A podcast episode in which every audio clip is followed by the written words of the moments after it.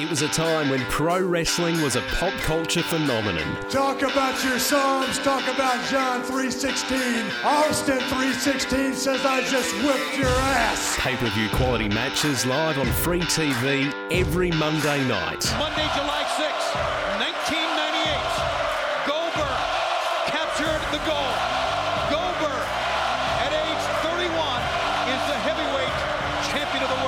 look back at the battle between WCW Monday Nitro and WWF Monday Night Raw. It's me, Austin! Oh, son of a bitch! What? It's me, Austin! It was me all along, Austin! This is Reliving the War with Simon Tackler and Nims Azor. You can call this the new world order of wrestling, brother. Welcome, everyone, to Reliving the War, live and exclusive on the Grey Wolf Entertainment Network. It is the podcast where we relive the Monday Night Wars. We go back in time and uh, take us back to the heyday of the Attitude and Monday Night War era. Right now, we we're coming off, I want to say, a hellacious WCW pay per view, which, by all intents and purposes, as I welcome my broadcast partner and tag team partner in crime, Simon Tackler, along with me. Simon, I'll tell you one thing, at least we've given um, people that listen to this podcast is they enjoyed our review of Road Wild. yeah. Look, I mean, thank God for Kevin Eubanks and Travis Tritt for giving us something to talk about at Road Wild. And also, Road Wild has now set the bar so low that when I sat down to watch this show, I knew it couldn't be as bad as that. So, you know, we're off to a good start. Fun fact. So, I this is actually the first time I have watched Breakdown in its entirety. Wow. Because I don't think I because we didn't get what mum and dad didn't have Foxtel till at least 2000. So it was always either videos or go around to a friend's house where they've got like the tape. Or, you know, it was lucky enough to be on like, you know, like WWF Smash Volume 1 or something like that. So I've I've seen the the main event, but there's a lot of matches here that I haven't seen in their entirety or in this quality because I've always either watched it on YouTube or something like that. So this was quite an eye opener for me. This one. What about yourself? Okay, I believe that not only so my video store had this. I remember getting it from Video Easy because on the cover there was a small picture on the front of the triple threat cage match and it had the Mhm. text on it saying triple threat cage match and that sounded you know insane and even a triple threat match in general for the main Mm. event the fact that there were two of these three-way matches one of them was in a cage i had to rent that video I believe I bought the video when Video Easy in Fairfield closed down. I know I've got it in the cupboard behind me. I'm going to rummage through it, and I think we should post uh, a video of the box if I can find it onto the uh, social medias. Yeah, I'm pretty sure I own this video. That is very cool. That is so cool. And and to anyone that's listening right now, it's it's funny too because you know that's why we always get Owen to do the WCW pay per views because it's just funny watching his brain try to comprehend that. Wait a minute, you guys couldn't watch this live or watch it on demand. Like wh- someone physically putting it in your video store and you having to pay seven dollars to watch this in the span of a week is how I used to watch pay per views back in the day. It's crazy, isn't it? Yeah, and if that, it always seemed like, for, I don't know why, but in my head, the story was that there was only one other person who would rent wrestling videos. yes. and anytime, you know, the new release uh, pay per view was gone, I would always think, oh, it's that one other guy. You know, for some reason, I thought there was just only two of us. So who knows? I actually think that's a rather common story because I know for a fact for the video uh, for the um the movie land in Aspendale Gardens that was formerly a Civic Video, I know that there is at least well, if there is if there's two pe- um there's at least three people there because I know it was one time I was browsing and I was wearing an NWO t-shirt and as I'm going up to the counter there's another dude there and he's recognized my NWO t-shirt and he said, "Oh, you you're probably the guy that gets all the wrestling videos." there you go. Yeah. and I just remember going, I'm going, yeah, man, I, I guess what, what gave it away. like, and um, and it's funny too because you know it'd always be that time where like it was it was actually cool because this is also before the internet too. It's like 1998. Like occasionally you'd buy you'd bump into that guy at the same time and be like, Hey man, did you what what did you think of the oh I haven't seen it yet, haven't seen it yet. And that was when that's why I think there was three people at least National okay. Guns that was watching.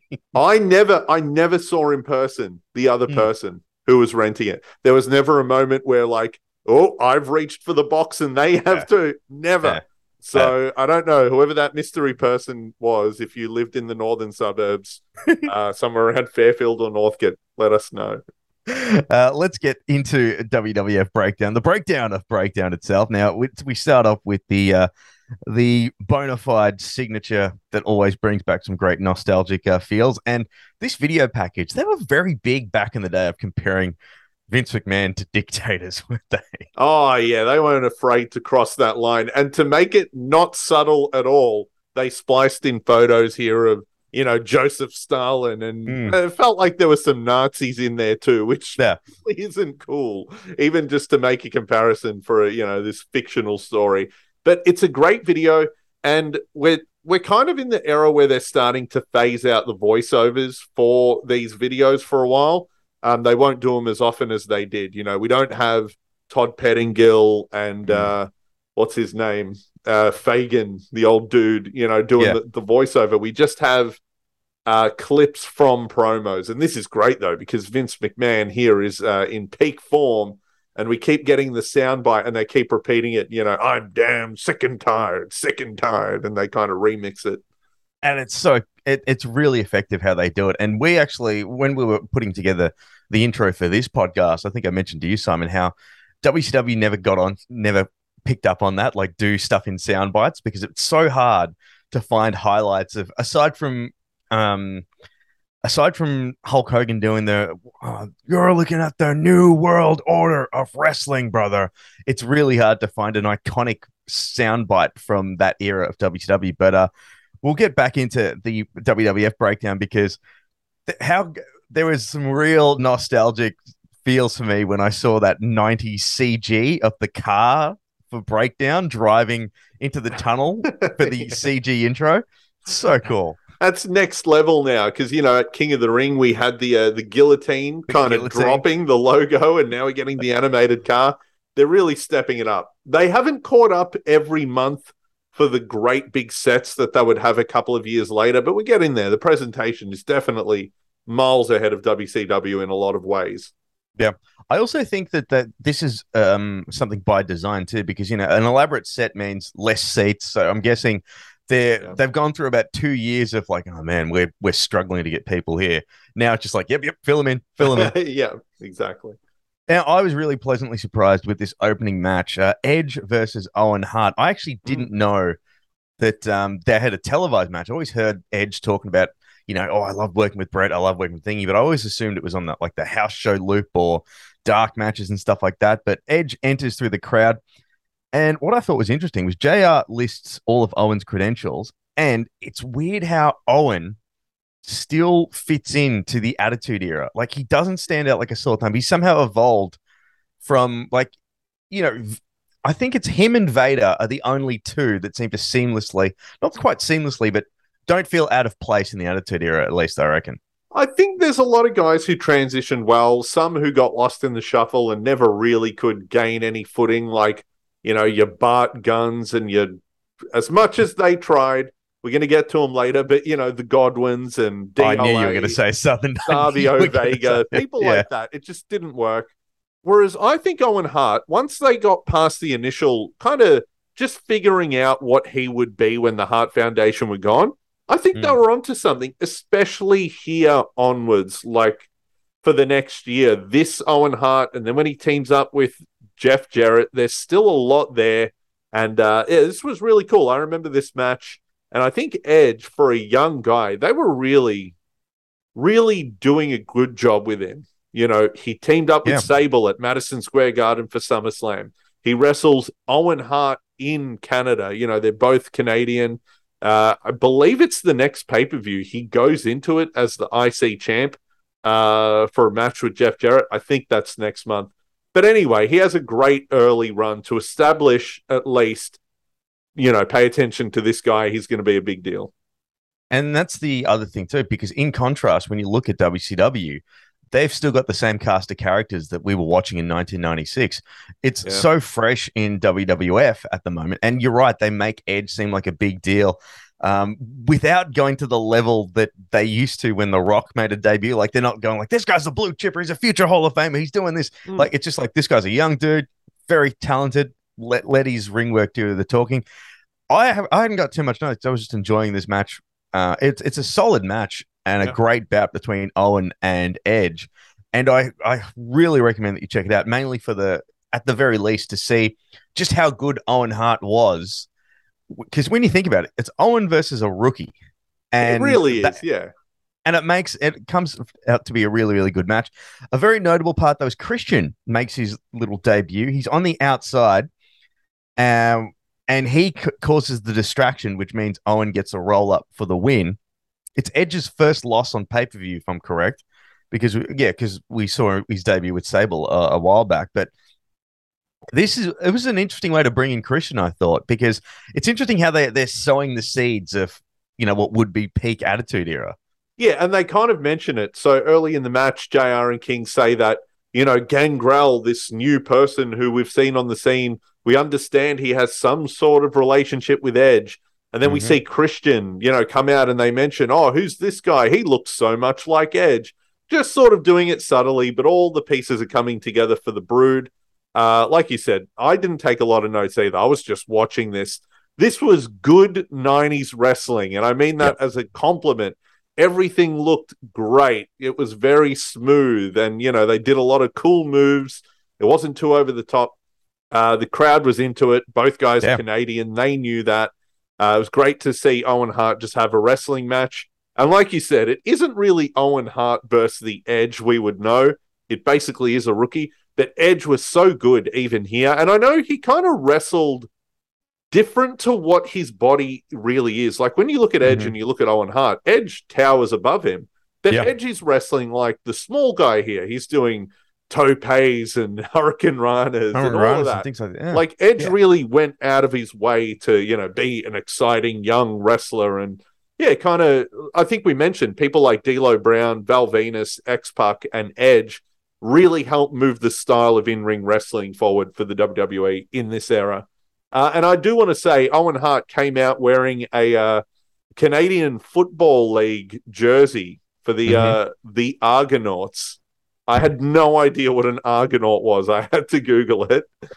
The Argonauts were a band of heroes in Greek mythology who, yeah, who were who existed before the Trojan War. And I was like, okay, cool. It's the most Canadian thing ever to name your No. football team after some smart mythological, you know, characters. it's I'm going to disagree with it. It's the second most Canadian thing because the most Canadian thing is Calgary's hockey team, the Calgary Hitmen. Oh yeah, the Hitmen. well, then again, the Toronto Maple Leafs. That's about That's as Canadian true. as it gets too. I look forward to the uh, the debut in the NBA, the Ontario Poutines or something. yeah, exactly. um, we get to our next little segment, which is uh, Sable and Doc Hendrix with the Superstar Hotline uh, plug.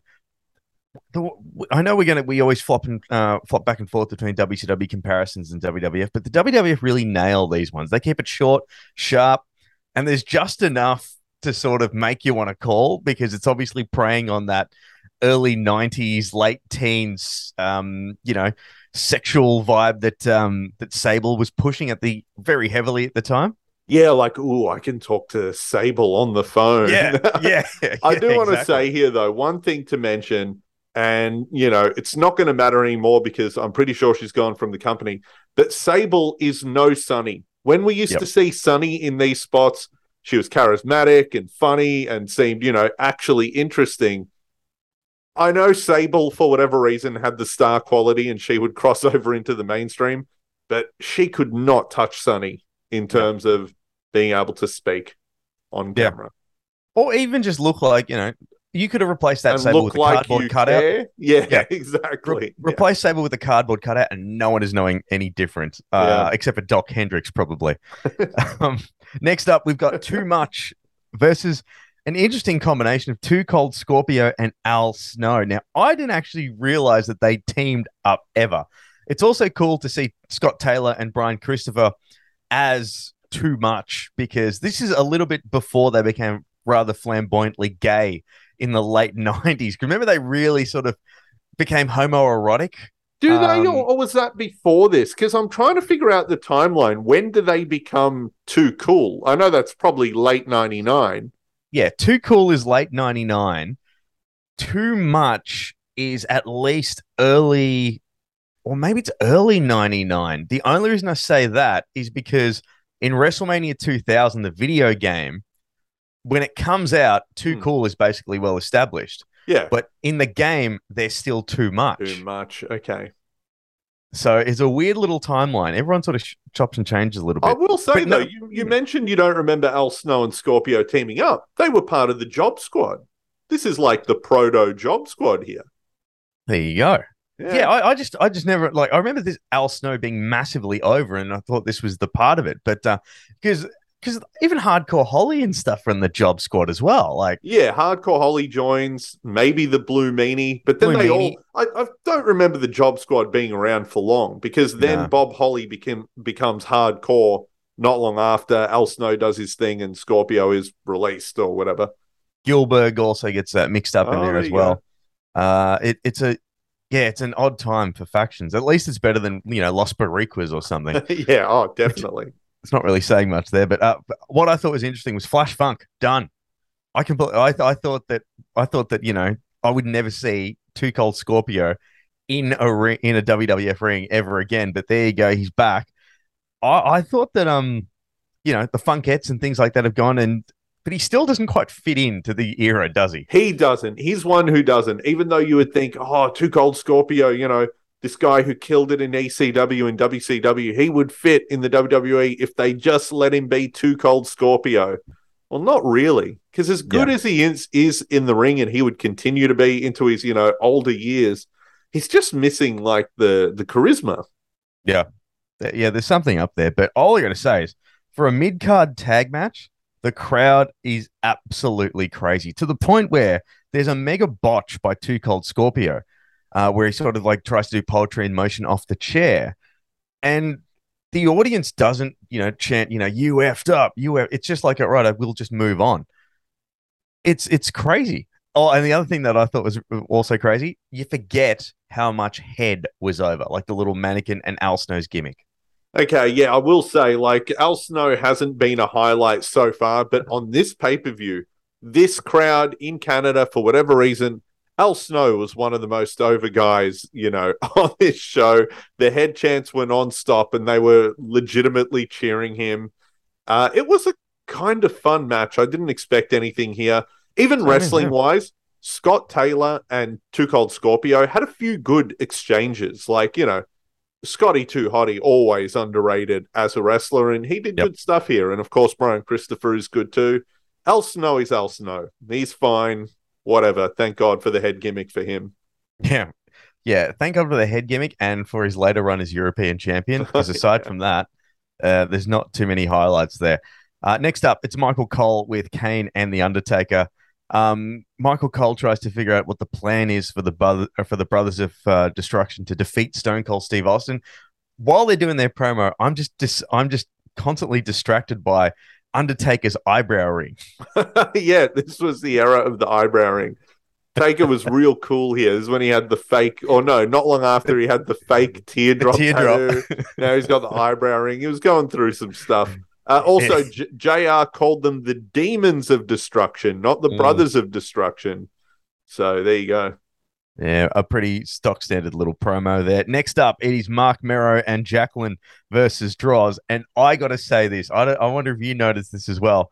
But the minute that Marc Mero's music hit, were you as shocked as I was that the amount of people getting up off their seats and running to the guardrail to see Marc Mero? I don't know if they were there to out of excitement or they just wanted to boo him or they wanted to see Jacqueline. But yeah, okay, that's a good good observation. Marc Mero more over than we thought.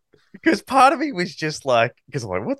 I'm like, everyone's running. Surely As they if know Austin- music. Yeah. Yeah, everyone's running to to the guardrail, but sh- but they they know that you know. Did they think that Halloween Havoc '98 was about to break something? Uh. out.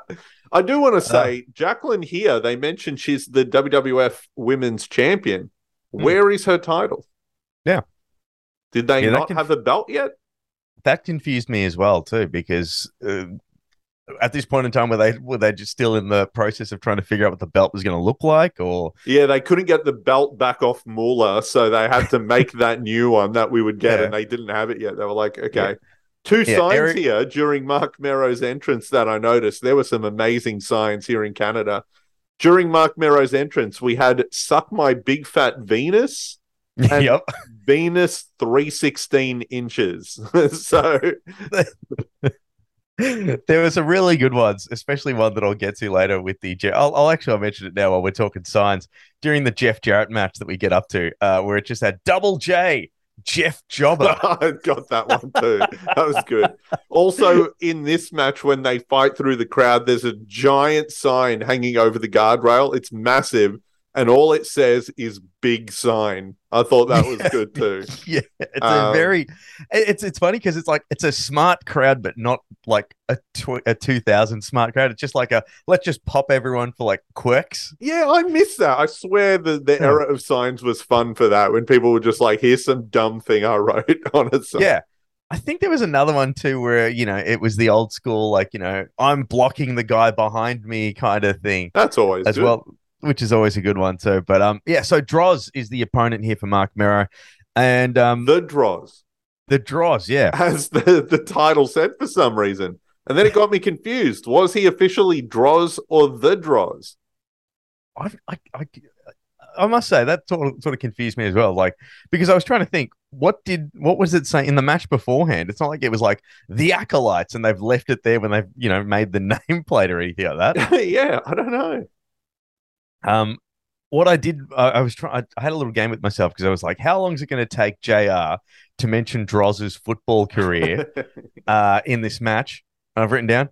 It took while he was stepping into the ropes during his entrance. First football reference. That's it. What else are you going to say about Droz? Um, well, this was a good one. Uh, what, what, what have I written down here? Uh, Droz sleeps with boa constrictors. He's a deer hunter, and uh, and also gets tattoos. Oh yeah, yeah. As Jr. said, he spends a lot of time in the tattoo chair. What I love about it, like, it's funny to think that in, um, you know, 1998, Darren Drozdov, who has about six tattoos, he doesn't even have a lot, and they're Hmm. all really small. He's got like two tiny ones on his chest, And maybe one of them- yeah. on his shoulder, maybe Yeah. Two or three on his arm, and they're like, "Oh, this heavily tattooed freak." like, yeah. I've got Uh, more tattoos on like one forearm than Droz does. It's so funny. Look at this freak. He's got two piercings, you know. Anyway, yeah, different but you, but you don't, and and but you don't shoot boa constrictors or Bambi like uh, Kingwood had mentioned. Yeah, that's true. Can I, can I can I just say, um, Marc Mero can still go. He can still go. Marvelous Marc Mero is winning me over the more we watch. I'm t- telling you, combined with his like high flying uh, athleticism, he le- was a, legitimately a very good athlete. When he finally put it together with marvelous Marc Mero as a gimmick, there was absolutely something there. And I'm it's looking back at it, no guy came in with a worse reputation and just never got a shot because of it. But I'm I too am a fan of marvelous Marc Yeah. Mero. He's way more entertaining than Droz here. Like he is Oh, the the entertainment here. Hundred percent, and uh, there's a bit of interference there because Jackie gets she basically the way Jr. implies it, she's taken her heel off and basically spiked Droz Yeah. in the head with it. Like he got her with that spike, that damn spike. He doesn't say Jezebel though. I noticed that he didn't mention Jezebel once during Didn't he? referring Okay. to no, not referring to Jacqueline. Trust me, he says it a lot later, but uh, but we'll get to that. Um, Marc Mero wins with the shooting star press. It's redubbed Marvelocity, uh, and gets the win. Great name. I like that. Brilliant. I loved the it. Yeah. Wild thing was cool because it suited him for you know the wild man. Now he's got marvelocity, and it's a great move. He hits, and I said it last time. He hits a better shooting star than Billy Kidman. Yep. Yep. It's And because he's such a close. because he's such a bigger dude. In fact, I believe Kidman's botched more shooting star presses than Marc Mero would have, and everyone always loves to shit on Marc Mero. Yeah, give him credit there. Also, this is the first big instance of the air horn, which we would hear Oh, so yeah. much of because the dude honked it right as Marc Mero was rotating. And credit to Marc Mero for not being thrown off by that. Yeah. Uh, this was an inoffensive short match, which continues to be the theme. Like all these matches, even if it's got, you know, like, and I, I bet you if you looked at the card on paper, you'd be like, oh man, Marc Mero versus Droz. Ugh. But no, it was inoffensive and actually a good match. They have a way of doing it, whereas WCW, you know, we saw Disco and Alex Wright against Public Enemy, and it just dies in front of you for 20 minutes. Yeah, or even the faces of fear. That was I, I considering the fact that you know you've got a built-in story with a. Yeah. I love that. I love that Road Wild has scarred us so much. We've moved on to the next episode, yet still can't get over how crap the that pay-per-view was. The measuring stick of crap. Um, I, I, just a quick side note: there's an ad for the DX Down Where Down Here T-shirt, which uh, I thought was pretty cool. Before we then move on to Vader versus Bradshaw in a no holds barred match. Uh, Michael Cole is backstage with Bradshaw. He's doing a little promo, and JR apologizes for the tough words from the large Texan. I I love this promo. This was good because this was, you know, because he'd quickly transition into an acolyte, and you know, we wouldn't really get to see the fun JBL for a while. Or sorry, Bradshaw when he joined the the fun version of the APA. But where he says here, you know, Vader's going to find out it's not survival of the it's survival of the fittest, not survival of the fattest, and just storms off. And he's got short hair, no facial hair. He looks good. Like this is JBL, you know, before that was a thing. Um, It's funny. It's funny you mention it because my my note here is Bradshaw looks like a default creator wrestler. Oh, absolutely. Black hair, black trunks. He's got nothing going on. But like, you know, there was something there. You can see why they stuck with him for so long. Yeah. Like, Yeah. surely it was going to finally click for this guy, and it did.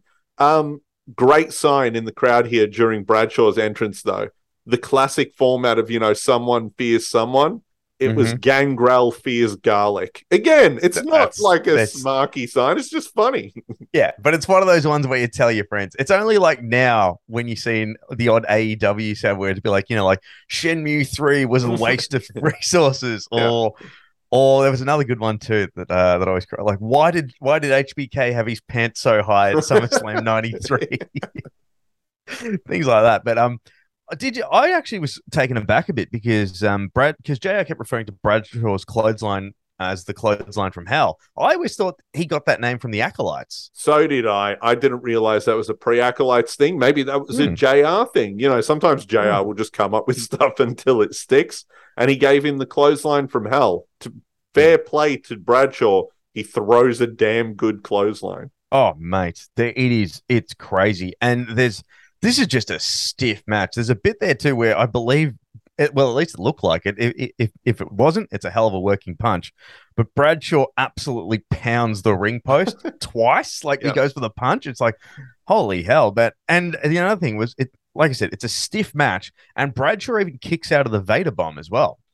They went a long way here to try and make Bradshaw a big deal. Like him and Vader, they called this anything goes.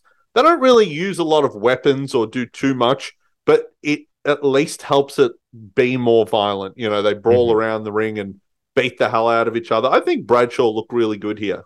Hell yeah! And the fact that there's he also gets like it's a net it's a neck breaker that gets the win there, but it's after multiple clothesline from hell. So they even sort of make it seem like Vader is a big measuring stick to try and chop down here.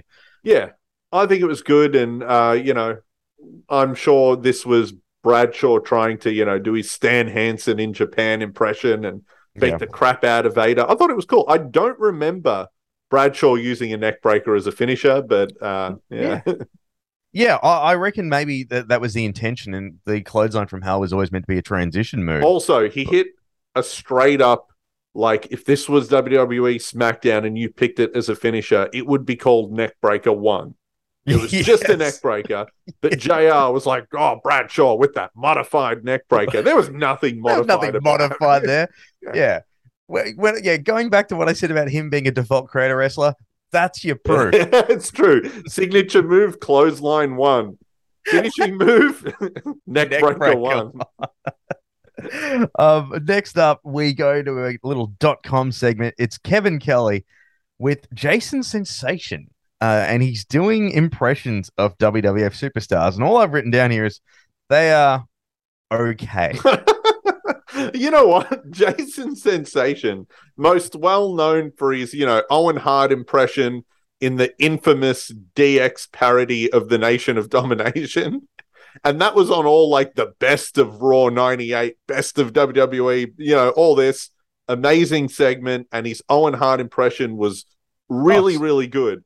Top then, notch. Then when you see him, they're like, "Oh, Jason, uh, or, yeah, what's the Undertaker think about this match?" Some of them are like just passable. If you didn't know who he was doing, you wouldn't know. the only one that was good here was his Undertaker. That's exactly what I've written down here. The rest, gone, though, did not live up to the nostalgia. I was like, "Oh, this is going to be funny." No, he might as well have gone, Well, I am the rock. Well, actually, that's basically what he did. Like, you know, as Road Dog Double J, like e- everything was just so poor. But I, I guess, you know, we were easily amused back then. oh, absolutely.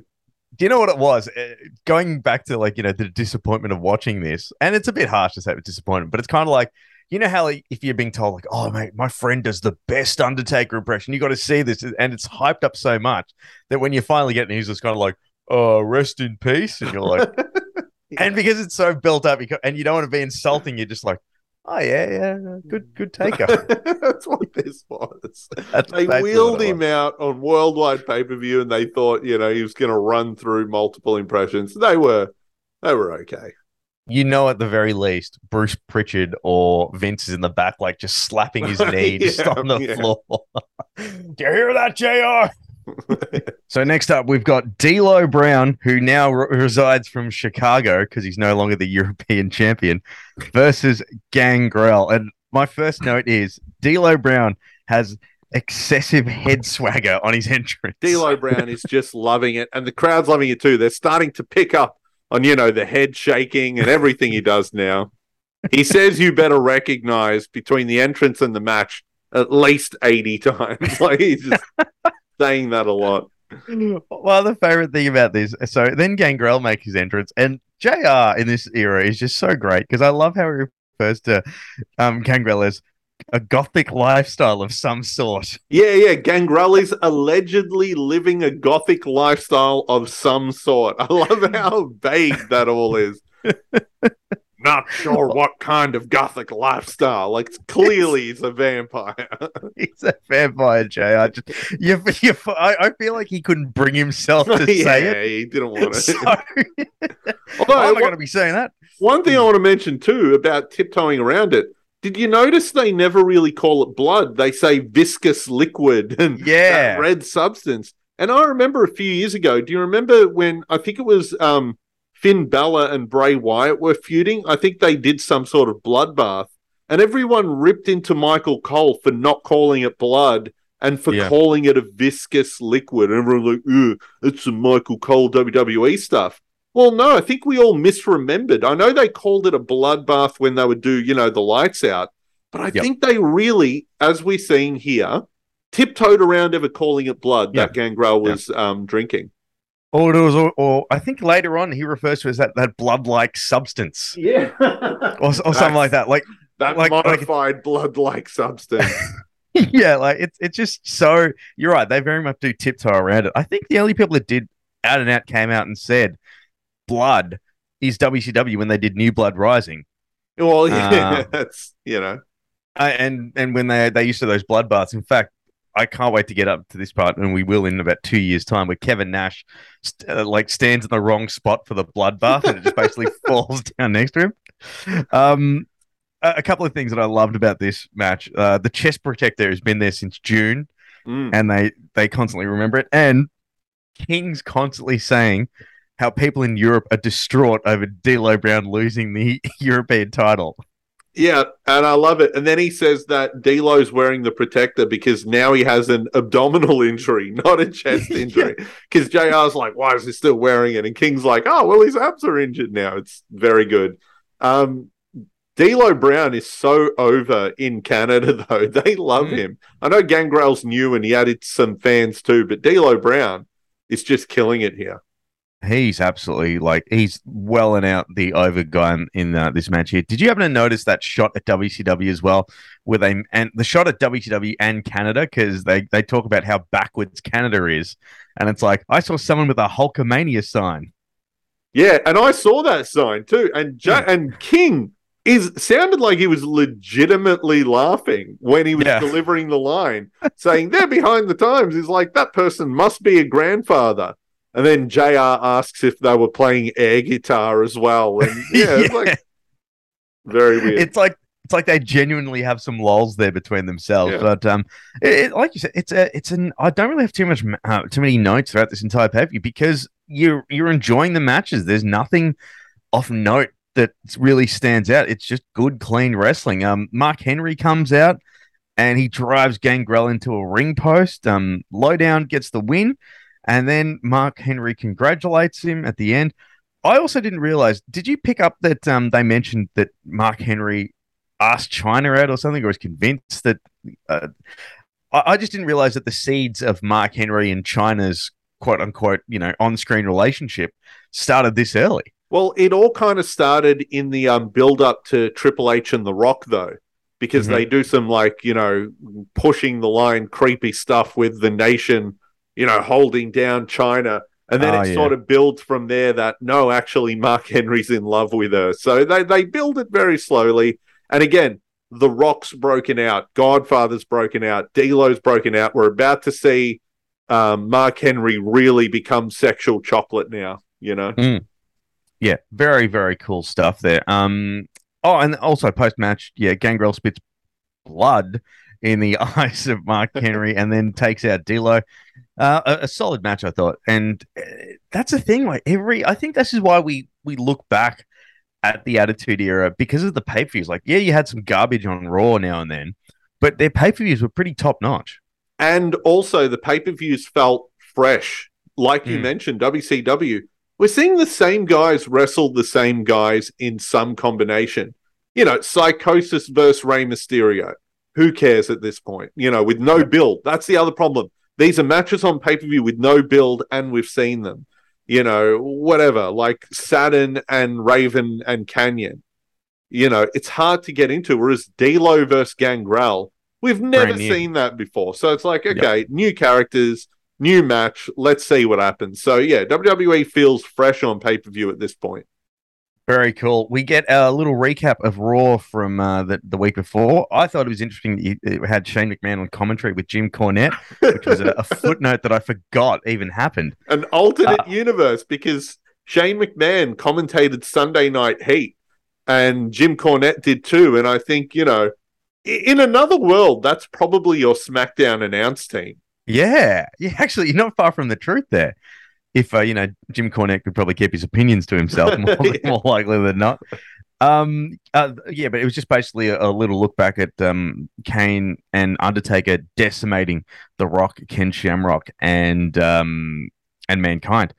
Um, we we then what I th- the cage comes down because we've got a triple threat cage match coming up next. It's the blue bar cage, which I thought Mm. was pretty interesting to note. I think the last time that makes an appearance is actually I think this is the last appearance of a blue bar cage because the bar cage is black for St. Valentine's Day Massacre. Yeah. And I reckon that's the last time we see it on pay per view.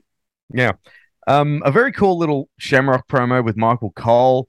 Uh, Rocky, Rock gets some huge chance in his uh, interview. You can tell this is the part where everyone backstage is like, okay, now it's working. Yeah, yeah. And this is it, though. You know, think about the smart crowds, the typical crowds. New York and Toronto. We've seen The Rock get cheered at SummerSlam. The Rock's cheered here. That's it. He's won over those fans. He's about to win over everybody else. His promo here was fantastic. Can't even do it justice recapping it. The Yep. Rock is The Rock at this point. That's it. Speaking of um, promos that you can't do justice, Mankind with Kevin oh, Kelly in the boiler room. This Amazing. is like It is just so brilliant. And Mick really has an awesome way with words. And uh, like I said, do yourself a favor. If you're going to watch this match, go on the network, check out everything in the lead up to it because it's so good. just the notes for Foley's promo again, just the things he references. He talks about always being drawn to doing stupid things or whatever. And he mentions breaking Jojo Miller's guns when he was a kid.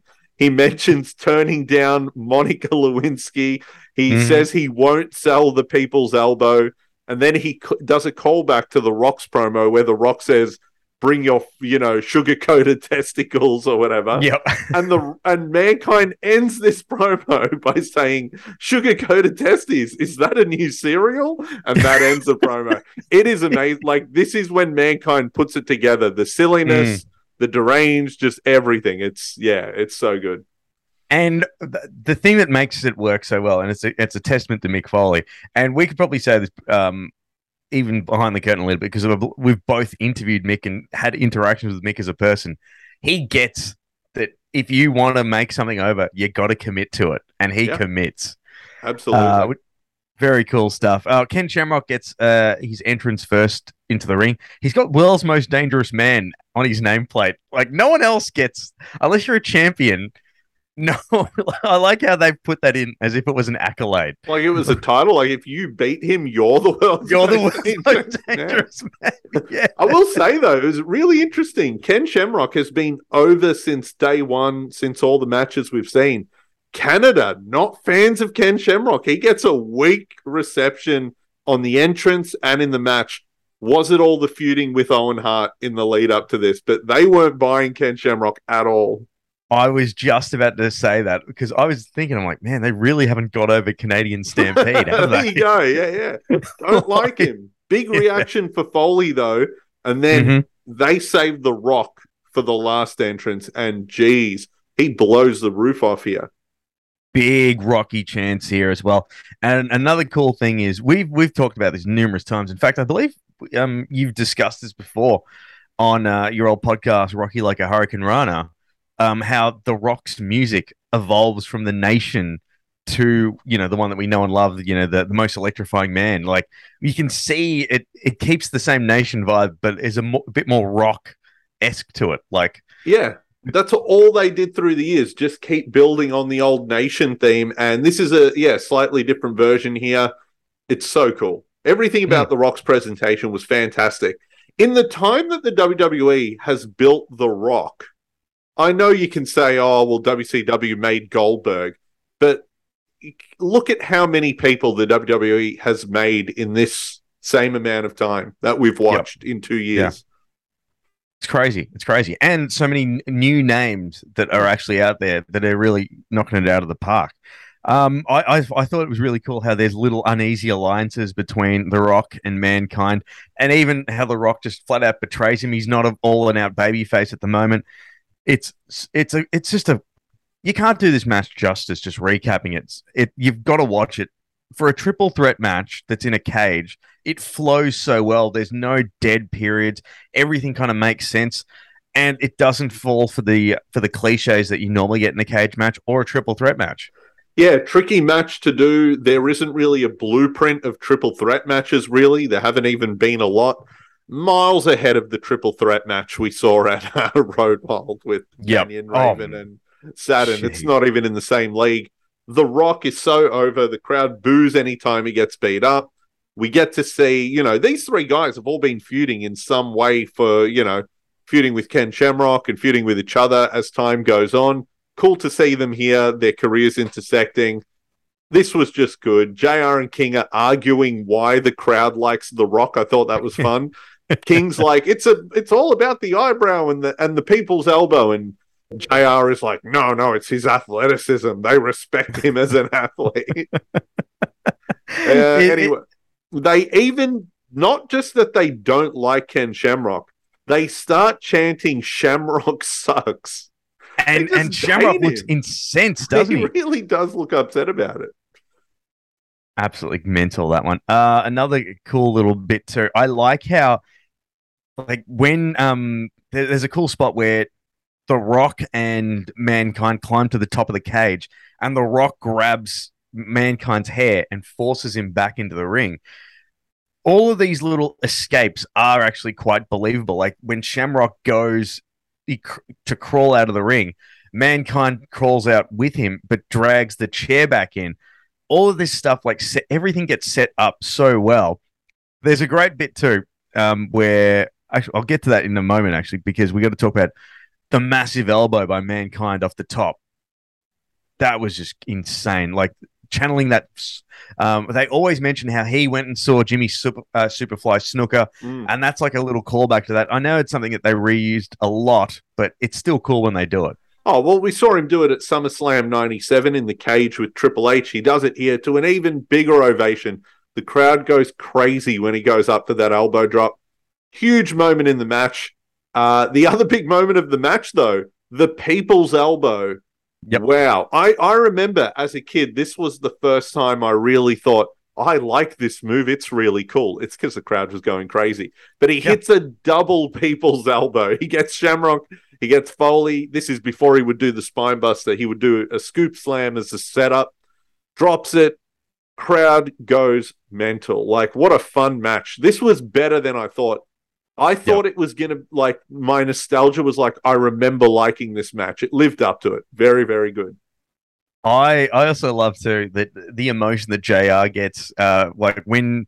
So what happens is there's a an attempt for a chair shot, uh, on by Ken Shamrock on Mankind. Mankind dodges it, gets the chair himself, and just wallops Ken Shamrock like absolutely swings for the fences. Mankind doesn't miss at all. Knocks him out and then goes to climb out. Uh, then goes to climb out of the cage by climbing up to the top. And JR's like, "Go out the door, Mick." Well, here's the It's thing an interesting match because not only could you win by escape over the cage through the door, but also pinfalls. That's a new thing in the WWF Mhm. to have the third option of also pinning. So while Foley's escaping and he's about to touch the floor, The Rock just crawls over and pins Shamrock and steals very, it.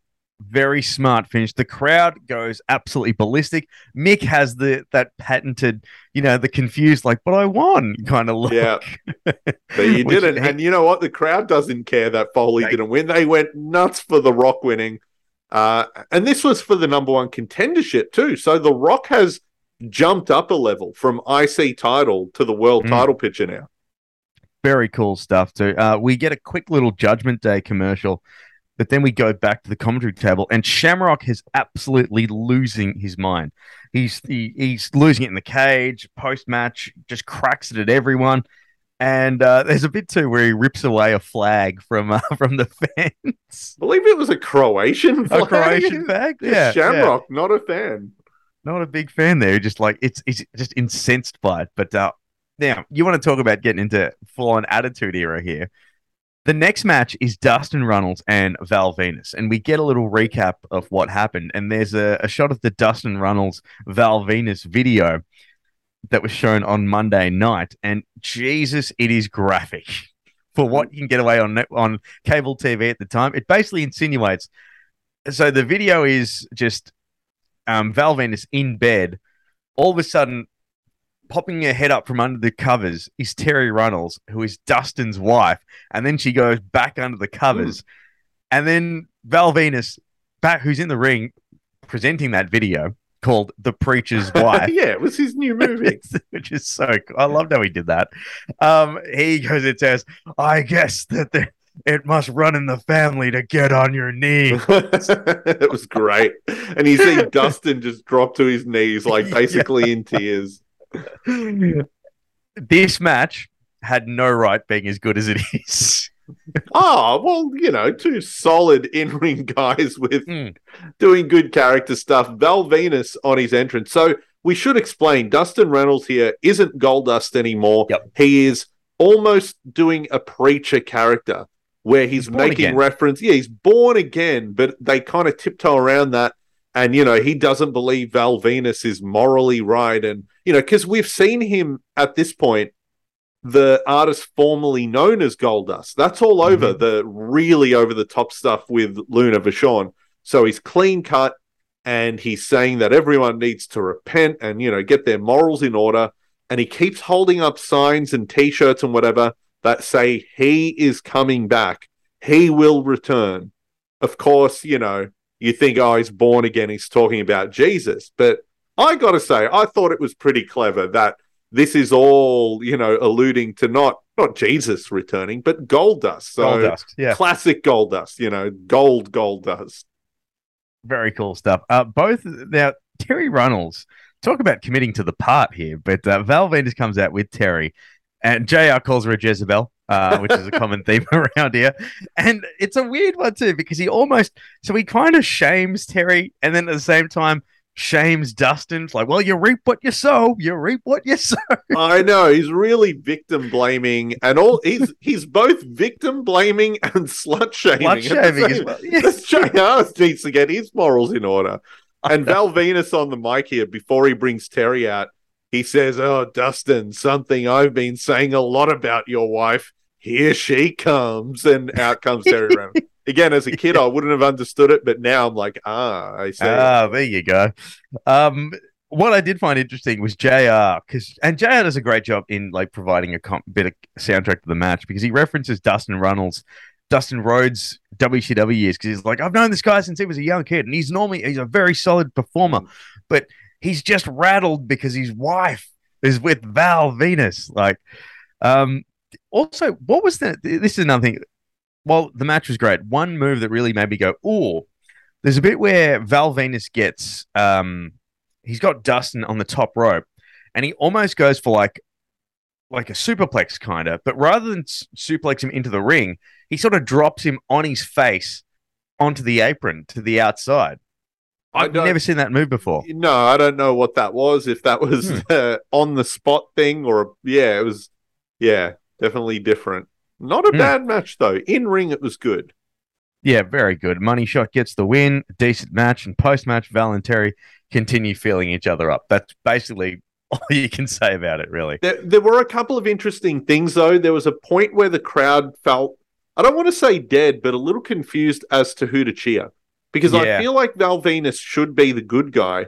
But in this storyline, it almost is a little bit hard to cheer Val Venis. And I think the Yeah. crowd was a bit torn. And the crowd starts cheering, take it off. I thought they were talking to Terri. They weren't because at one point they all really cheer loudly. I think it was somebody in the crowd because Ah, that was, you know, a common occurrence. And Mhm. also, there's a dodgy kick out where Val Venis doesn't kick out at two, and it's because the air horn honked when he was Ah. meant to kick out, and then he didn't, and then the ref had to do the awkward thing where you know he puts his hand like a spatula under the shoulder, and Yeah. he's like, "Oh, it was up, I swear." It was up. Ah, there we go. It wasn't Good, up. th- good thinking though, because if you ever seen, uh, if you ever seen in TNA, there's a bit where there's meant to be a ref bump between Bully Ray and I think it's Kurt Angle, but the legs completely clear the ref, so the ref just decides to to stumble back. it's a very funny gift, Gotta but um, yeah, look, it. but look, it was a. de- It, like I said, all these matches have been pretty decent. There's been nothing bad so They- far. but it's because they're also like novelties because we've never seen them, and I think Mm. that helps you appreciate a match even if it's not a you know six star classic. And also, I will say just while we're on the Val Venis match, few more Val Venis signs. Uh, Dustin has Venis envy. That's a Mhm. classic one. Suck my Venis, just not very creative but funny. And then my favorite Val Venis one of the night, Val Venis is my dad, which is one we'd see a lot. Yeah. So it was good. There's also also another one which was always like Val uh, Venis three six nine. uh, yeah, yeah. things like that. Like there's always sort of stuff like that. Um, look, we talked about great matches leading up to this, but unfortunately, maybe this streak could end because it's Jeff Jarrett and Southern Justice versus DX minus Triple H in Chyna. Uh, this is where we see the Double J Jeff Jobber sign. I've, I've I've referred to this version of Jeff Jarrett as beta version Jeff Jarrett. I like this Jeff Jarrett because yeah, it is the version we would see for honestly the length of his career. This The is the real career. Jeff Jarrett. He Mhm. looks great. I like the "Don't Piss Me Off" T-shirt and the guitar. I, I look. We say so much about the Godwins. I'd rather they just didn't exist. But Yep. the idea of Southern Justice with Jeff Jarrett is a good idea. There's Two a bit in that. enforcers in suits. I think there's something there. there's a bit in there where Mark Canterbury, uh, and I had to look it up because I was just like, okay, it's not Mideon, so who are you? but Mark Canterbury catches X Pac and sort of just slams him because he bounces off the rope. Like he's they're actually quite it- it's such a shame that they were the Godwins. That's all I'm going to say. Yeah. Uh, but but but the crowd was so into this match. Oh man. It's crazy. DX match when it's you know members teaming up like these multi-man ones. We saw him have a real good one with the Nation not long ago. This is only X Pac and the Outlaws. You know the the main event guy Triple H isn't there, and it doesn't matter. The crowd loves it. Uh, X Pac so good in this, doing some really good selling. Also fun to see Jeff Jarrett and the Road Dog wrestle. What Yeah. a change that three years can make. You know from country singers and the roadie to this. It's crazy. What else was uh, what I found interesting? So the famous, uh, the famous, uh, there's a bit beforehand where um, X Pac gets absolutely blitzed Mm. by the guitar shot. Like you can tell that Jeff Jarrett now in this new what will become the template for Jeff Jarrett for the rest of his career. He just really gave a huge guitar shot to X Pac there, and it went to smithereens. Yeah, and they did a good job of. Yeah, I know. Like later on, someone would get hit with a guitar and then kick out. It would just be like a false finish. Back Hmm. here, if you were hit with a guitar, yeah, you were out. X Pac sold it. They said he may be blind. He may have a Yep. re-injured neck. Uh, they really tried putting over how devastating the guitar was. Um, um the, Billy Gunn gets a famous uh, uh, for the win. Uh, what I found interesting, Still they didn't name it. Yeah, they didn't name it the Fameasser. Not yet. No, not Yeah. yet. I thought that was interesting too because I wanted to. Um, I was I was thinking, have they called it the Fameasser before? Maybe not. I think that Yeah. comes later. Actually, now- even the yeah. X Factor doesn't have a name yet. At one point, I think Jr. calls it in a replay. Oh, that face crusher or whatever. Face yeah. crusher or something like a face buster, I think Yeah. yeah. he refers to it as. Um, we move on to the main event. We get a fantastic video package that basically sums up what the main event is all about. We keep we keep harping on about it. WWF does it even to this day better than anyone else. W WCW, TNA, ROH, you name it. No one does better video packages than the WWF to bring you up to speed with what's going on. In case you haven't picked up on what, what's happening, Kane is prohibited from pinning Taker. Taker is prohibited from pinning Kane because they say the word prohibited about 58 times in the span of 10 seconds. And the bit that really made me pop was Austin referring to, to Undertaker as, You dead, you big dead bastard.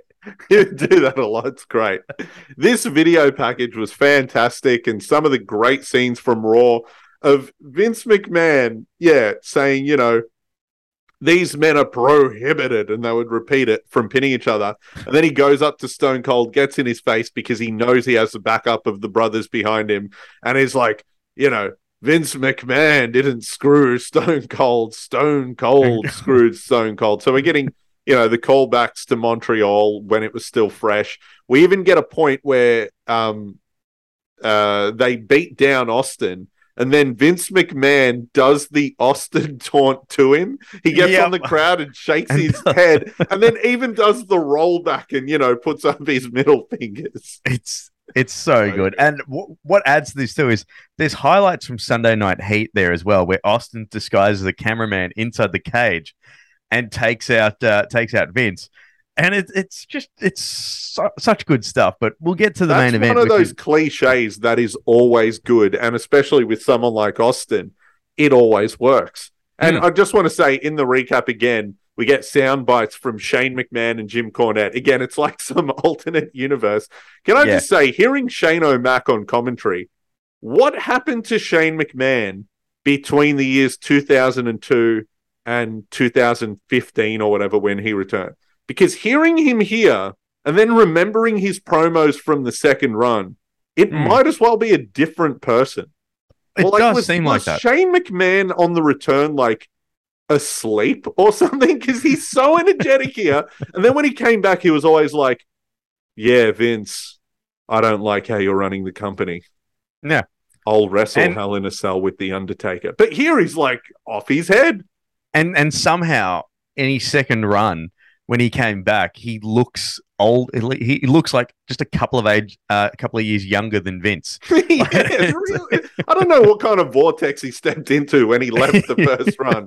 But my favorite bit, though, and I think you'll get this there's a sh- soundbite of Shane saying, "Can I get a witness on that? Good Yeah. night," and it just triggered attitude the game. I was like, "Oh my god, that's where That's- it's from." That's all I was thinking of too, because yeah, in case you didn't know, Shane McMahon does um does the commentary in WWF Attitude with King and commentaries being generous, I should point out as well. He does the sound bites. I loved it. That was my favorite as a kid. I didn't know Shane McMahon was a commentator. Yeah, just along with the boom, Like- it, just all that cliche stuff. or, or my other favorite one from that week, as my pups would say, listen to this capacity crowd. Yeah. It's really good. I like it. Bring bring him back. Um, so we'll get to our, we'll get to the match, and Kane comes out first, followed by Undertaker, and in one of the best bits of this is why Stone Cold Steve Austin was such a popular dude. As Undertaker's doing his slow Undertaker, you know, dead, dead, dead kind of dead man walkout, Austin, and it's such good camera work, appears out of the shadows with a chair and just completely takes out Taker. So good. Well, Austin was the smart baby face. It wasn't like, oh, what a dumbass. Why would he agree to this? he knew he had no way out. So the only way out is like, well, I'll just jump in before the match with a weapon. Why wouldn't you do that? You know? so good, so good uh, stuff. This uh, a couple of notes that, that I've pointed out is there's a couple of girls in the front row. In fact, a lot of people love touching Stone Cold. Mm. It, it it was just crazy there. But um, what I thought was awesome too, the stunner comes gets involved very early in the match, and Kane sells it for so long. Which which makes sense because uh, now you've basically taken Kane out of the equation, and it's a one-on-one match between Austin and Taker. Um, there's a little bit of dissension between Kane and Undertaker as well. It spills to the entrance a little bit. Um, but yeah, it's just such a well put together match. I thought this was really fun. Um, the crowd is super into it, obviously, and there's some great bits of like trying to put in logic into this story because it is a little bit confusing. But at one point, King says that Austin has the advantage because he can pin two people. The other guys Yeah. can't pin two people. What great BS heel heel logic that was. I thought that was great. Um, Taker hits Kane by accident at one point, and then that creates tension between them. But it's just subtle at that point. But then later on, when one of them goes for the pin, the other drags the other off because yes, they've agreed to beat up Austin, and yes, they can't pin each other, but they never agreed who would be the champion. Exa- and that is a very key focal point of this because so Taker goes for the pin first, and he gets dragged off by Kane. They remonstrate for a little. They sort of have a bit of argy bargy. Then Kane goes for a pin, and but this but this is the thing. It doesn't happen in succession. They still continue the match, and then Kane goes for the pin. So it's not like a back and forth, back and forth. What's really cool is um, it- it's a brother versus brother fight. You sort of see that, and there's a line there that really, really popped me where JR goes, Austin's heart is bigger than the state of Texas. That's classic. And then, uh, yeah, and JR actually is on fire, like full Austin cheerleader at this point. He's not even trying to say, oh, I don't know why some people like him. He even goes on to say, you know, you've got to believe in Austin. You've got to believe because he will find a way. And he's just going full cheerleader. And it's good. It creates that, you know, main event feel.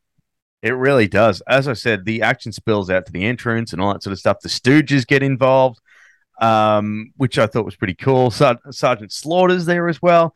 But um, it finally ends up back in the ring. A double choke slam uh, gets the gets the finish, followed by a double pin. So Kane and Undertaker both pin Austin at the same time, and Austin has lost the title. And Jr. just sounds destroyed. It's like Austin has lost the WWF Championship. Yeah, like someone has just died. And a great uh, touch from Howard Finkel. He says, the winner of the match and new WWF champion, and just pauses because he doesn't know who the new champion is. I will say the last couple of minutes of the match lose steam slightly. There's Yep. a little bit of awkwardness with some weird stunner top rope kind of thing that they were going for. Aside from that, it's good. But anyway, the crowd is really confused after the um the pinfall though. Yeah, They yeah, didn't because know how to take any of this.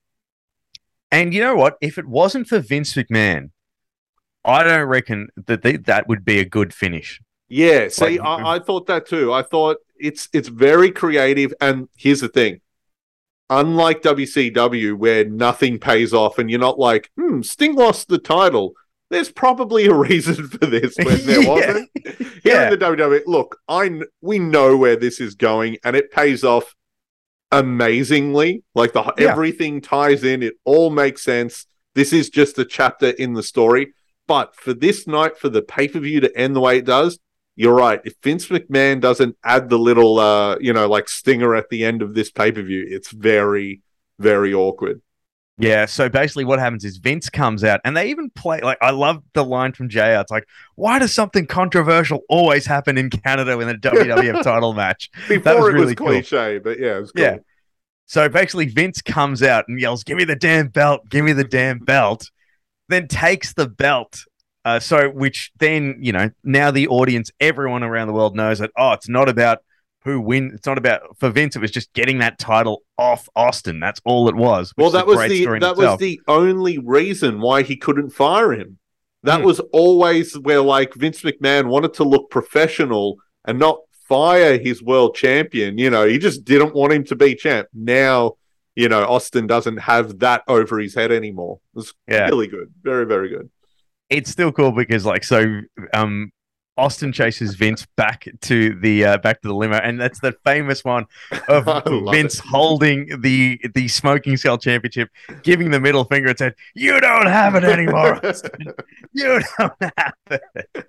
But and not just doing the finger, doing the weird McMahon finger where you put the middle one up, but you keep all the other ones All kind the of other ones- arched around it. I I started doing it like that. It just looks cool. It It's just so cool. Vince McMahon. Like, yeah, if you've only seen that shot in GIF form, you got to watch it with the audio because, yeah, you don't have it anymore, Austin. It's mine. He's just now we're seeing the cartoon Mr. McMahon, and it's Yep. amazing. He's very much, and the best part too is like Austin is just sort of standing there, like you know, oh, you son of a bitch. Yeah, yeah, Like- just in his tights, hand on his hips, like, oh, you got me, you son of a bitch. And it's another reason why the difference works between because never once, never once in the entire history of WCW and the run that we've been covering, did you ever see the NWO like, oh well, they got us. Yeah. Never, it, it never happens. So the fact that Austin's actually sitting there just like going, "Ah, you know what, some bitch uh, went outsmarted me there. yeah. So top to bottom, this is when you try to think because I know we do this a lot with the WCW ones, but can you think of a bad match on here where you were just like, oh geez, this is this is tough to watch? Because while I reckon I reckon probably the the Southern Justice match was the worst, it wasn't really the worst. Yeah, look, it was still entertaining. You had DX who were really over and fun, and you know, there was a hot tag and blah blah blah. Nothing was bad enough to say, oh, I would not watch this, and you know, I wouldn't recommend any of it. But none of it was like something you're going to put on a best of compilation, No. aside from the triple threat cage match. But ag- again, WWE did a great job in this era of putting fresh matches on pay per view new characters, people would change gimmick. It didn't feel like you were watching the same thing from two years ago. So Yep. I would say you could easily sit through this pay per view if you've never seen it and enjoy most of it. I would say all of it. Every match had some weird thing happen. What was weird in this era of WWF pay per view? It was just like, just put out a good show, put out a good show, put out a good show. Nothing really memorable until you got to the big four kind of things where, you know, you definitely rewatch and rewatch. Like, I, I feel like they've got to the point where, because we've, because in 96, you'd have like an absolute banger and then there'd be some kind of sleeper sort of shows because it'd just be a two hour in your house. Hmm. Now they're just putting out consistently good shows, driving the story forward, and that's just basically it. Like it's just you know that if you if you watch a WWE show, it's going to be good. Yeah, absolutely. Like so far, what month are we in? We're in September. September, yep. Every WWE pay per view we've watched has had some highlights, something worth watching for, and also something that makes you want to watch the next show. They've done a really good job. Whereas WCW feels so hit and miss. You're like, I hope the next one's good. Right? yeah, Oh, Exactly. hopefully it doesn't, you know, hopefully it's not the worst thing ever. But in WCW, if you watch Chris Benoit wrestle Dean Malenko, for example, I could have told you that happened in 96 or 98, and there would barely be a difference. Yep. Both guys wouldn't have really moved on the card. Their character and gimmick would barely change. Whereas here, Road Dog and Jeff Jarrett are completely different. pe- Like you know, this is, Hugely different. the, look at the the, show Look at Billy Gunn. alive. Yeah, look at look at Billy Gunn exactly. Billy Gunn's a prime example. Same, Mike Mero, like Yeah. he was entertaining as the Wild Man, arguably, but he's even better now as marvelous Marc Mero. But if we go through as we normally do, our MVP, who would you say is the MVP of the night? Because it's tough. It's tough to figure out, isn't it? it could be Austin because of how over he was, or Mankind for the amazing promo and the match of the night. It could, be, The Rock, for Yeah. stealing the show, or it could be the Toronto crowd for carrying the show in terms of keeping the energy up. They've given us, you know, great reactions for D'Lo and for The Rock, and they've really made a difference. Val Venis, Owen Yeah. Hart and Edge, DX, the main event, and the amazing signs. You know, Yeah. like Toronto, this is one of the first times I reckon we would have noticed, like, oh, wow, remember when they have a show there because they're going to bring it. So Toronto killed it. And and Yeah. actually, what was interesting when they mentioned Judgment Day, Judgment Day is going to be in Chicago at the Rosemont Horizon, you know, one of the best crowds ever. Look at the run of pay per views Madison Square Garden, Toronto, and then Chicago. These are the now legendary WWE towns, you know? And we're, we're slowly just building up to because after Judgment Day, it's Survivor Series 1998, which I can't remember where it's from, but it's a monumental pay per view, and it just leads on to such a tear of of uh, of WWF pay per views until unfortunately they drop the ball in December when it gets to rock bottom. Oh, I thought you were going to say WrestleMania 15, the raging climax, where I don't know if raging was what it was, but uh, No, one, one of the no. weird, only missteps of the whole Attitude Era to me is WrestleMania 15. Well, th- Oh, anyway, Someone- we'll get there. someone does someone described it really well to me. WrestleMania 15 is the way that it is because it's Russo's WrestleMania. Yeah, true. WrestleMania 14 is like hints of Russo and obviously not not full Hmm. control. 15 was the one where it was, you know, just in it was of it. It. was just Russified. But then it- WrestleMania, yeah, WrestleMania 2000. He's that's gone. where, he's gone. yeah, WrestleMania 2000. He's gone, and they they're moving into that the work rate era. And. 17, I'm going to say knock it out of the park. WrestleMania 2000 isn't that good either. Actually, you know what? I'm looking forward to watching it again. I want to know because in my mind, the two WrestleManias I didn't enjoy in this era or as a kid were 15 and 16. They don't feel like WrestleMania. Wrestle, Wrestle, uh, WrestleMania uh, 2000 in Anaheim uh, is two two stands tall for two reasons. The first one is, you know, setting the blueprint for the TLC match that Oh, eventually was absolutely. was taken off uh, in some at SummerSlam, but also for having WrestleMania access. That's the first one that had access. We should watch that WrestleMania party pay per view as an extra episode. I remember seeing highlights of that. I remember in the WWF magazine when for the promotion for WrestleMania 2000 because they were treating 2000 as a milestone because of the It's year, just 16. It's just WrestleMania 16. There That's all it is. But a Yeah. 24 hour pay per view. I don't Hmm. think we got it in Australia, but in America, you could order and it was WrestleMania for a whole day. There was like the best of WrestleMania, the WrestleMania backstage party, you know, access footage, and then the pay per view. no, yeah, and then afterwards was the WrestleMania rap party. Oh, there you go. the it was. It was literally wall to wall mania. Wow. because that's where they treated it like a massive big deal that one because it was in anaheim it was all yeah it's a strange one to watch back because at the time it just felt so tooth it's only when you see stuff that look cutting edge like you know with matrix fonts and green Yeah, green. green. Green was the color of the future, and X was the letter of the future. X's Hmm. Yeah. and Z's, you know?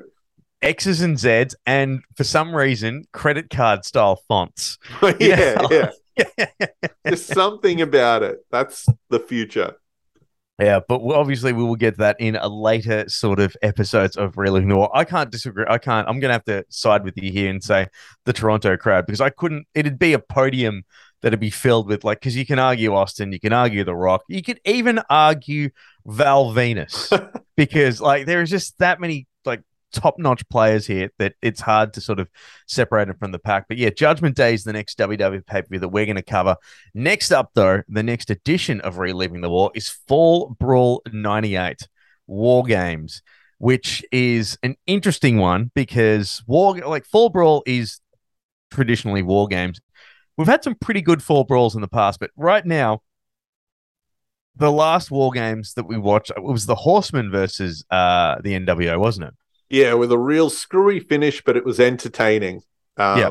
you know, And- Curt Hennig. Yeah, doing his heel turn. Prior to that, it was at Fall Brawl '96. It was the NWO versus uh with fake Sting in there versus Team WCW, Mm, which was also entertaining. Yeah.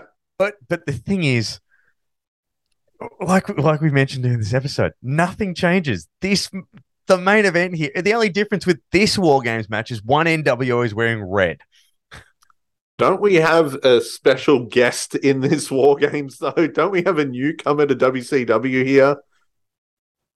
As in for the episode or for the uh for no, f- in the War Games match. which one's it? Oh what Bret Hart? No, am I remembering this correct? This is where we see the Ultimate Warrior on pay per view for the Oh first yes, time. of course. Yeah, Yes. no, I'm. This is not going to be good. Was it this one or because it's it was still, oh yeah, because yeah, because This one. October's when October's October. when yeah, oh We're in a rough couple of months now. Oh, we are- Oh no. That's why I said to you in the last episode where you were like, "Oh, you know, we've seen Jay Leno, but we look forward to what's coming at Fall Brawl." No, no, no, No. we don't. no, we don't. Oh, I forgot about that because yeah, that's what I'm like. What are you talking about? Halloween Havoc is like, oh wait, that's the penny dropped. Yeah. Oh jeez, we're gonna have some fun with that one. Mm. That one could be an interesting episode there. So uh, maybe Road Wild, the seal. The, we haven't reached the basement yet. Look, it is it is a damn shame that WCW fell off the perch so quickly, and uh, it's it's even more of a shame that when they finally started to pick up some momentum in late 2000 in you know late 2000 and 2001 uh like because starcade 2000 is they kind of realized like okay we gotta we gotta sort of maybe invest in the future here a little bit but by march 2001 that's it. But um look it was a very enjoyable pay if you haven't seen breakdown it's in in its entirety I wouldn't go out my way to say that there was a, it was a super pay per view, but you will enjoy it if you decide to watch it. It's not essential viewing, but it's good viewing. Absolutely, a bit of fun. Can't not recommend it. Hmm. But uh, hey, look, we look forward to uh, Fall Brawl 98. Owen will join us once again. I can't wait to see his uh, opinions on that one after a month off from WCW. He's had a bit of a treat. So we'll see what happens. Remember, if you want to catch up on all of our episodes, you can do so by going to Grey Wolf ENT on the socials and keep an eye on when a new episode drops. Plus, greywolfentertainment.net has got the full list of uh, all of our episodes from 1990, from King of the Ring and Bash the Beach 1996 onwards up until now. So for Simon Tackler, I've been Nim Cesar, and we'll catch you next time for another edition of Reliving the War.